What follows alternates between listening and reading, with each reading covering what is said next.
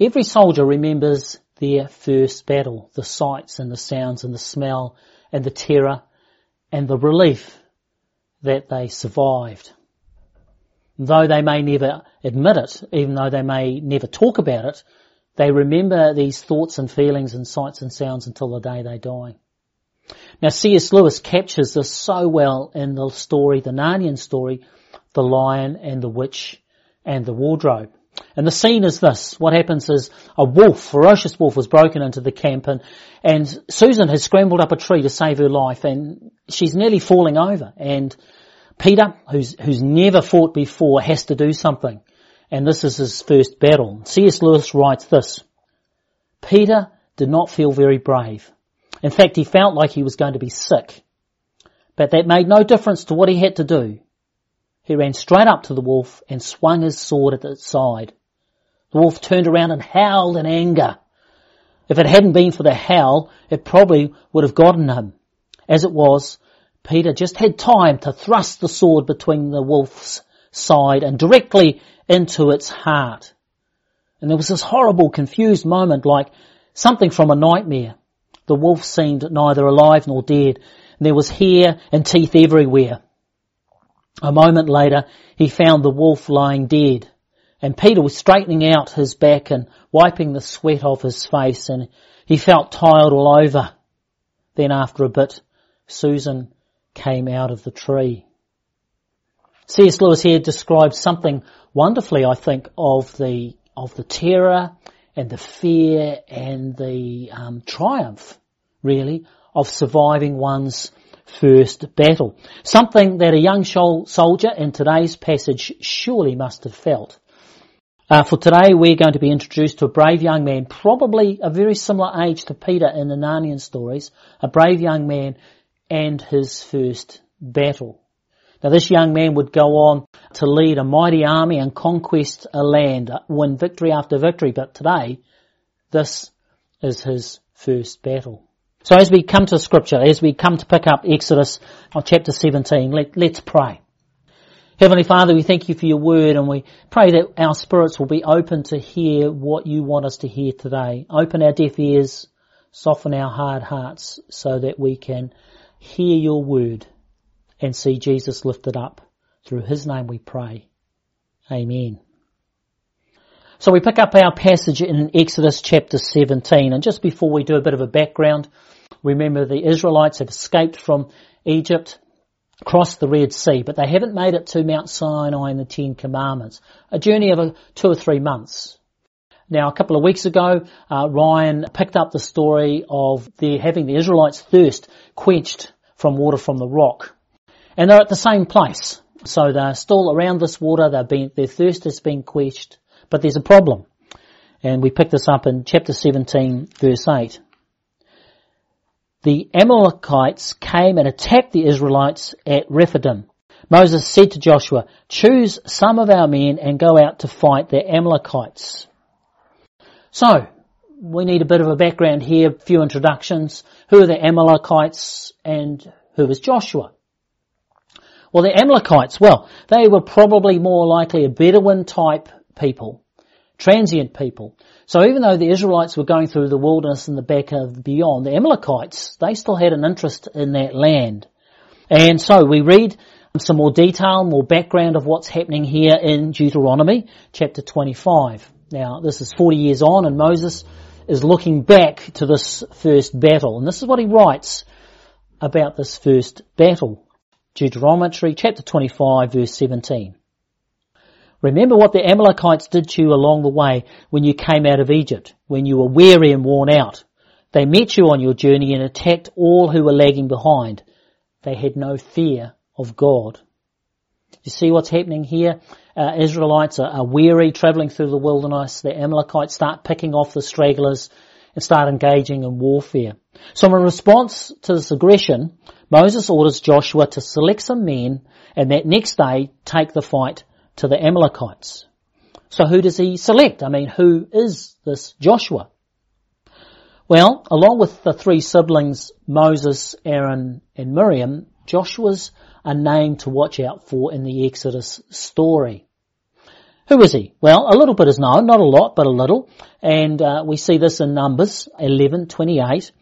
We see this three things about Joshua.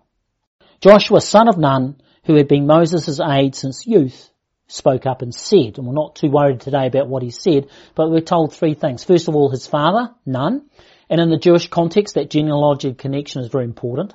Second, we're told that he's a young man, like I said, at this stage probably the same age as Peter in the Narnian stories. And thirdly, uh, we're told that he's been Moses' aide for a long time, which means throughout the Exodus story.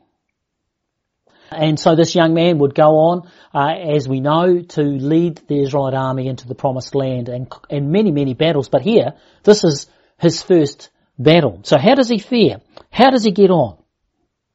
Remember, he's had no training in military warfare.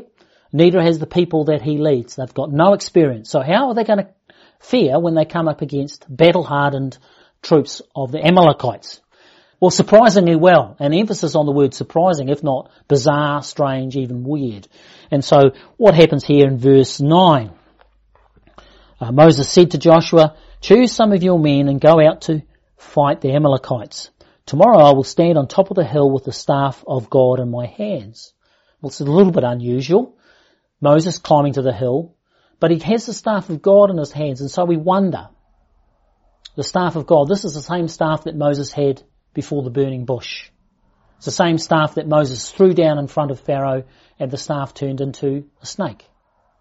It's the same staff that Moses held out over the river Nile and the water of the Nile turned to blood. It's the same staff that Moses stretched out across the Red Sea and the Red Sea parted. And so we're primed. We're thinking, oh, wonderful things are going to happen in that battle with Moses standing there with the staff of God. And so we pick this up in verse 10 and 11. So Joshua fought the Amalekites as Moses had ordered. And Moses and Aaron and Hur went to the top of the hill. As long as Moses held up his hands, the Israelites were winning. But whenever he lowered his hands, the Amalekites were winning. Bizarre, isn't it? Most unusual. Now this is not how battles are fought, are they? Battles are fought on, on numbers. Who's got the most soldiers? They're fought on equipment and gear, technology. Who's got the best technology and the most of it? And thirdly, battles are fought and won on tactics. Who can outsmart the other? Who can position their strengths and weaknesses in such a way to win? Well, it looks like there's nothing here. But yes, there is, because we've got this tactic. It's a wonderful tactic. And the tactic is get God to fight your battle. Because that's exactly what they do here. Uh, Moses stretches out his staff and as he does, they win the battle. I mean, Moses is stretching out his arm and Joshua and his troops are fighting, which is great for experience and uh, morale, uh, you know, building up their morale. But at the end of the day, it's God who wins the battle. But there's a problem because as Moses stretches out his arms, his arms go tired and when his arms are stretched out, the Israelites win the battle. But when his arms lowered to rest, the tide turns and the Amalekites win. So there's a problem. But it's very cleverly, simply and cleverly solved. Verse 12. When Moses' hands grew tired, they took a stone and put it under him, and he sat on it. Aaron and Hur held his hands up, one on one side, one on the other, so that his hands remained steady till sunset. So Joshua overcame the Amalekite army with the sword. It's a simple and clever solution, isn't it? Aaron and a chap called Hur, they roll a stone to a place where Moses can sit and still see the battle, and then one stands on either side and they hold up his outstretched arms. Now there's another introduction Jew. Uh, who is Hur?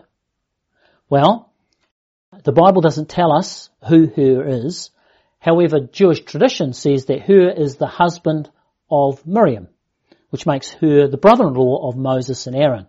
So we've got a bit of a family situation here, uh, where the family are pulling together, and because they do, you know, two brothers and a brother-in-law, because they do, and because of the mighty hand of God, Joshua wins his first battle. he overcomes the enemy with the sword. And as victory is won, we hear God speak. Verse 14. The Lord said to Moses, write this on a scroll as something to be remembered and make sure that Joshua hears it because I will completely blot out the memory of Amalek from under heaven. So two things here. First of all, we see that Moses is commanded to write an account of the battle on a scroll. Now this is the first time of, of two or three times where we're told that Moses takes out a scroll and records events.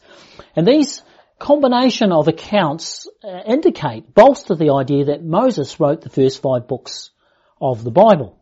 I mean, 40 years in the desert, what are you going to do with yourself? No screens, no entertainment. So what does Moses do? Well, he collects all of the oral history of the beginnings of the people of Israel, writes that down into a scroll which we call Genesis. And then he gave first-hand accounts of their time in the in Egypt and the Exodus story, in the book of Exodus, the book of Leviticus, Numbers and Deuteronomy. And so these are the first five books of the Bible, which we call the Pentateuch, and which the Jewish folk call the Torah. That's the first thing. The second thing to note is what Moses is asked to record. God wants them to note that the Amalekites are to be completely destroyed by the Israelites. You see, even though Israel has won this battle, it's only the beginning. Justice has not completely been served. God wants these people to be annihilated. Now, sounds a bit harsh, but there's a bit of background in Jeremiah that helps us understand this. So we need to fast forward a few hundred years to Jeremiah, the prophet, and he's looking back at these times. And this is what he writes in a prophecy very early in his ministry. Jeremiah chapter 2 verse 2. This is what the Lord says. God's referring to the people of Israel. I remember the devotion of your youth, how as a bride you loved me and followed me through the wilderness, through a land not sown. Israel was holy to the Lord, the first fruits of his harvest. All who devoured her were held guilty and disaster overtook him. So what's happening here? Well, notice the way that God lovingly refers to his people as his bride. His bride who loved him, followed him into the wilderness. And then God changes the metaphor to that of first fruit, the best of the crops, but also dedicated to God. And yet the Amalekites come and despoil his bride steal the first fruits. I mean, that's the perspective we need to put this on. They preyed on the vulnerable and the loved. And so that's why that prophecy that ends with all who devoured who were held guilty. That's the Amalekites were held guilty and disaster overtook them. And you know, it was about 600 years from that first battle until when the Amalekites were finally destroyed under the reign of King Hezekiah. 600 years. Notice both the, the, both the mercy and the judgment of God when it comes to Amalekites. The mercy of God because he gave them about 600 years to repent, to change their ways. But also notice the judgment of God because after the time of repentance had ended, the time he'd given them, the judgment that he spoke about in, in Exodus chapter 17 came to fruition. And it's a bit of a warning for us. God gives us time to repent, generous amounts of time to repent, but don't take it for granted. Don't take His forgiveness for granted. Keep short accounts with God. Repent and ask His forgiveness. It's shorter time from when you realize to when you can. And finally, getting back to Exodus 17, our passage ends with this. It ends on a note of worship. Moses built an altar and called it, the Lord is my banner. God brought a mighty victory that day. And so in response, what do people do? Well, they worship. They build an altar and they worship. Remember, God's people were rescued to do what? To worship. God had rescued them from the Amalekites, won a great victory, and so God's people, they worship. They're learning. And this brings us to our two take-homes for today, the implications from the passage. And the first is to do with this, this rescued to worship. You see, God did not give them victory in the first battle because God rescued them to be a great mighty military machine. That's not why God rescued them. He rescued them to worship. The victory was important, but it's not the main thing. We can see how God is molding and shaping His people. Remember, um, though they, they, they were free from slavery, they still had the slavery within them, and it takes a while for God to work that out, to transform them into a worshipping community. So this is the fourth lesson that they've learnt in the wilderness. We'll just track those four lessons because each one of them applies to us as well. Lesson number one. Soon as they were rescued, escaped from slavery, what did the people of uh, Israel do? They're standing on the far side, the banks of the Red Sea. What did they do? They broke out in song, celebrated, and sung God's praises. Because rescued people, God's rescued people love to sing His praises. And that includes us. That's the first lesson. He's teaching His people. The second lesson uh, is all to do from manna from heaven. They were hungry in the desert. They cried out. And God gave them enough manna for each day. And Jesus, in reference to that, says, Man shall not live by bread alone, but every word that comes from the mouth of God. Matthew 4, 4. Every word from the mouth of God. You see, this is what we're learning. Rescued people learn to trust in God's word day by day. Day by day. God's people, the Israelites, they trusted in manna to feed them, nourish them, day by day. And so we as rescued people who worship learn to trust in God's word day by day. The third lesson, water from the rock. The people were crying out from thirst, dying of thirst. And God miraculously quenched their thirst, provided them water from the rock. And we think of Jesus sitting by the well with the woman, talking about the living water, and all those who take the living water that he offers will never thirst again. And he's talking about the Holy Spirit. And so, what does it mean for us to be rescued to where we worship? Our thirst is quenched by the Holy Spirit. Jesus, the living rock, gives us the Holy Spirit. So it's the third lesson we learned. And today's the fourth lesson. The fourth lesson. As we follow Jesus, we will face opposition. We will face the devil's schemes. The devil loves to isolate and pick off, take out straggler Christians. One of the reasons why it's so important that we continue to go to church and worship together. But Satan is always scheming against us. And as a worshipping people, we need to be not surprised. We need to be prepared. We need to be like Joshua, putting on his armour and fighting back.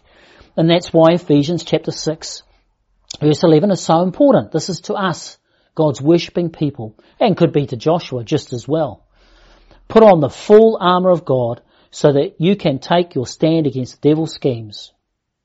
That's what worshipping people do. For our struggles are not against flesh and blood, but against the rulers, against the authorities, against the powers of this dark world, and against the spiritual forces of evil in the heavenly realms. Therefore, put on the full armour of God.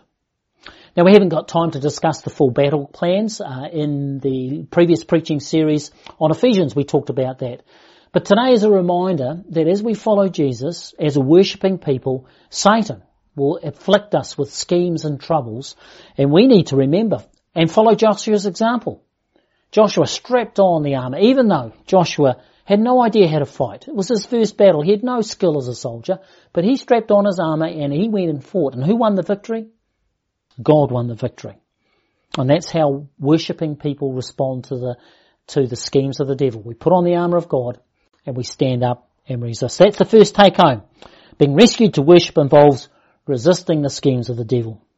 The second take home, much more personal, related to the first take home, but much more direct. Let me ask you this. Who are you being an Aaron to? Who are you being a Hur for? Remember Hur, remember Aaron, side by side by Moses, encouraging him, lifting him up, helping him serve God. We all need an Aaron and Hur in their lives. I mean, I do. As your minister, I could not serve you, be your minister, unless I have an Aaron and a Hur. And so I thank the session, the elders, who are like Aaron to me, very supportive. Thank you. I think of my prayer support team where I send a, a newsletter out to a few times a year and thank you for your prayers. And of course, I think of Ben, a good friend. We've been to China and India and served God on adventures and I'm an Aaron to him, I hope, and he, he's a Hur to me that I know. And of course Judy as well, my biggest support. You see, we are rescued to worship, but we are not rescued to worship alone. So my challenge for you today is, who are you being an Aaron and a Hur for? Who are you supporting in prayer? Who are you encouraging, building up? Now many of you are doing this anyway. In fact, you might be doing it without thinking. But thank you. Keep it up. Persevere. Keep being that supportive person. You see, it's as we worship together that we can be molded into a people who serve the living God. Those that try and worship on their own are picked off by Satan and his schemes. So we need to be an Aaron and Hur for each other and we need to receive that support. So these are our two take-ons. As the Amalekites picked off stragglers, so Satan wants to pick off and annihilate Christians. However, we expect this and we resist. And related to this, we are an Aaron and Hur for others where we encourage and support each other to be strong in the Lord. And finally, as we think of Moses with outstretched arms on a hill, how can we not think of another hill 1500 years later where arms were outstretched?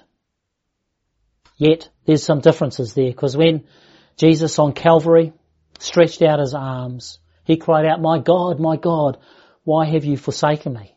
For he did not have an Aaron and a Hur by his side. He just had a nail, two nails, one in each wrist, abandoned and alone. And there's another difference between Jesus and uh, Moses on the hill too, because with Joshua and the army, the judgment fell on the enemies of God, but with Jesus, the judgment of his enemies fell on him. The punishment that brought us peace was laid upon Jesus. What could possibly motivate the Son of God to give up all his glory and his, his, his friendship, his, his father heart of God? How could he give all that up? Why would he do that? The shame and the agony and the loneliness on the cross. Why did he endure that? Well, he endured it so that you and I could be rescued from sin and death, from slavery, and molded into a people who would worship Him with all our hearts. Think of that image that uh, Jeremiah of us being God's bride and us being the first fruits. And that's what we are, God's bride and first fruits as we give our hearts in worship to Him. So let us not waste that freedom. let us live our lives, our utmost for His highest. Jesus, captivate every affection of our heart until they are sold out for you. Let's pray. Heavenly Father, we thank you, thank you for this opportunity to, to open up your word and hear how that you just saved the day, that you rescued your people so they could worship. And we think of Jesus on the cross, the ultimate rescue. Lord, shape and mold our hearts Take the slavery out of our hearts and give us a freedom to worship you, we pray. In Jesus' name. Amen.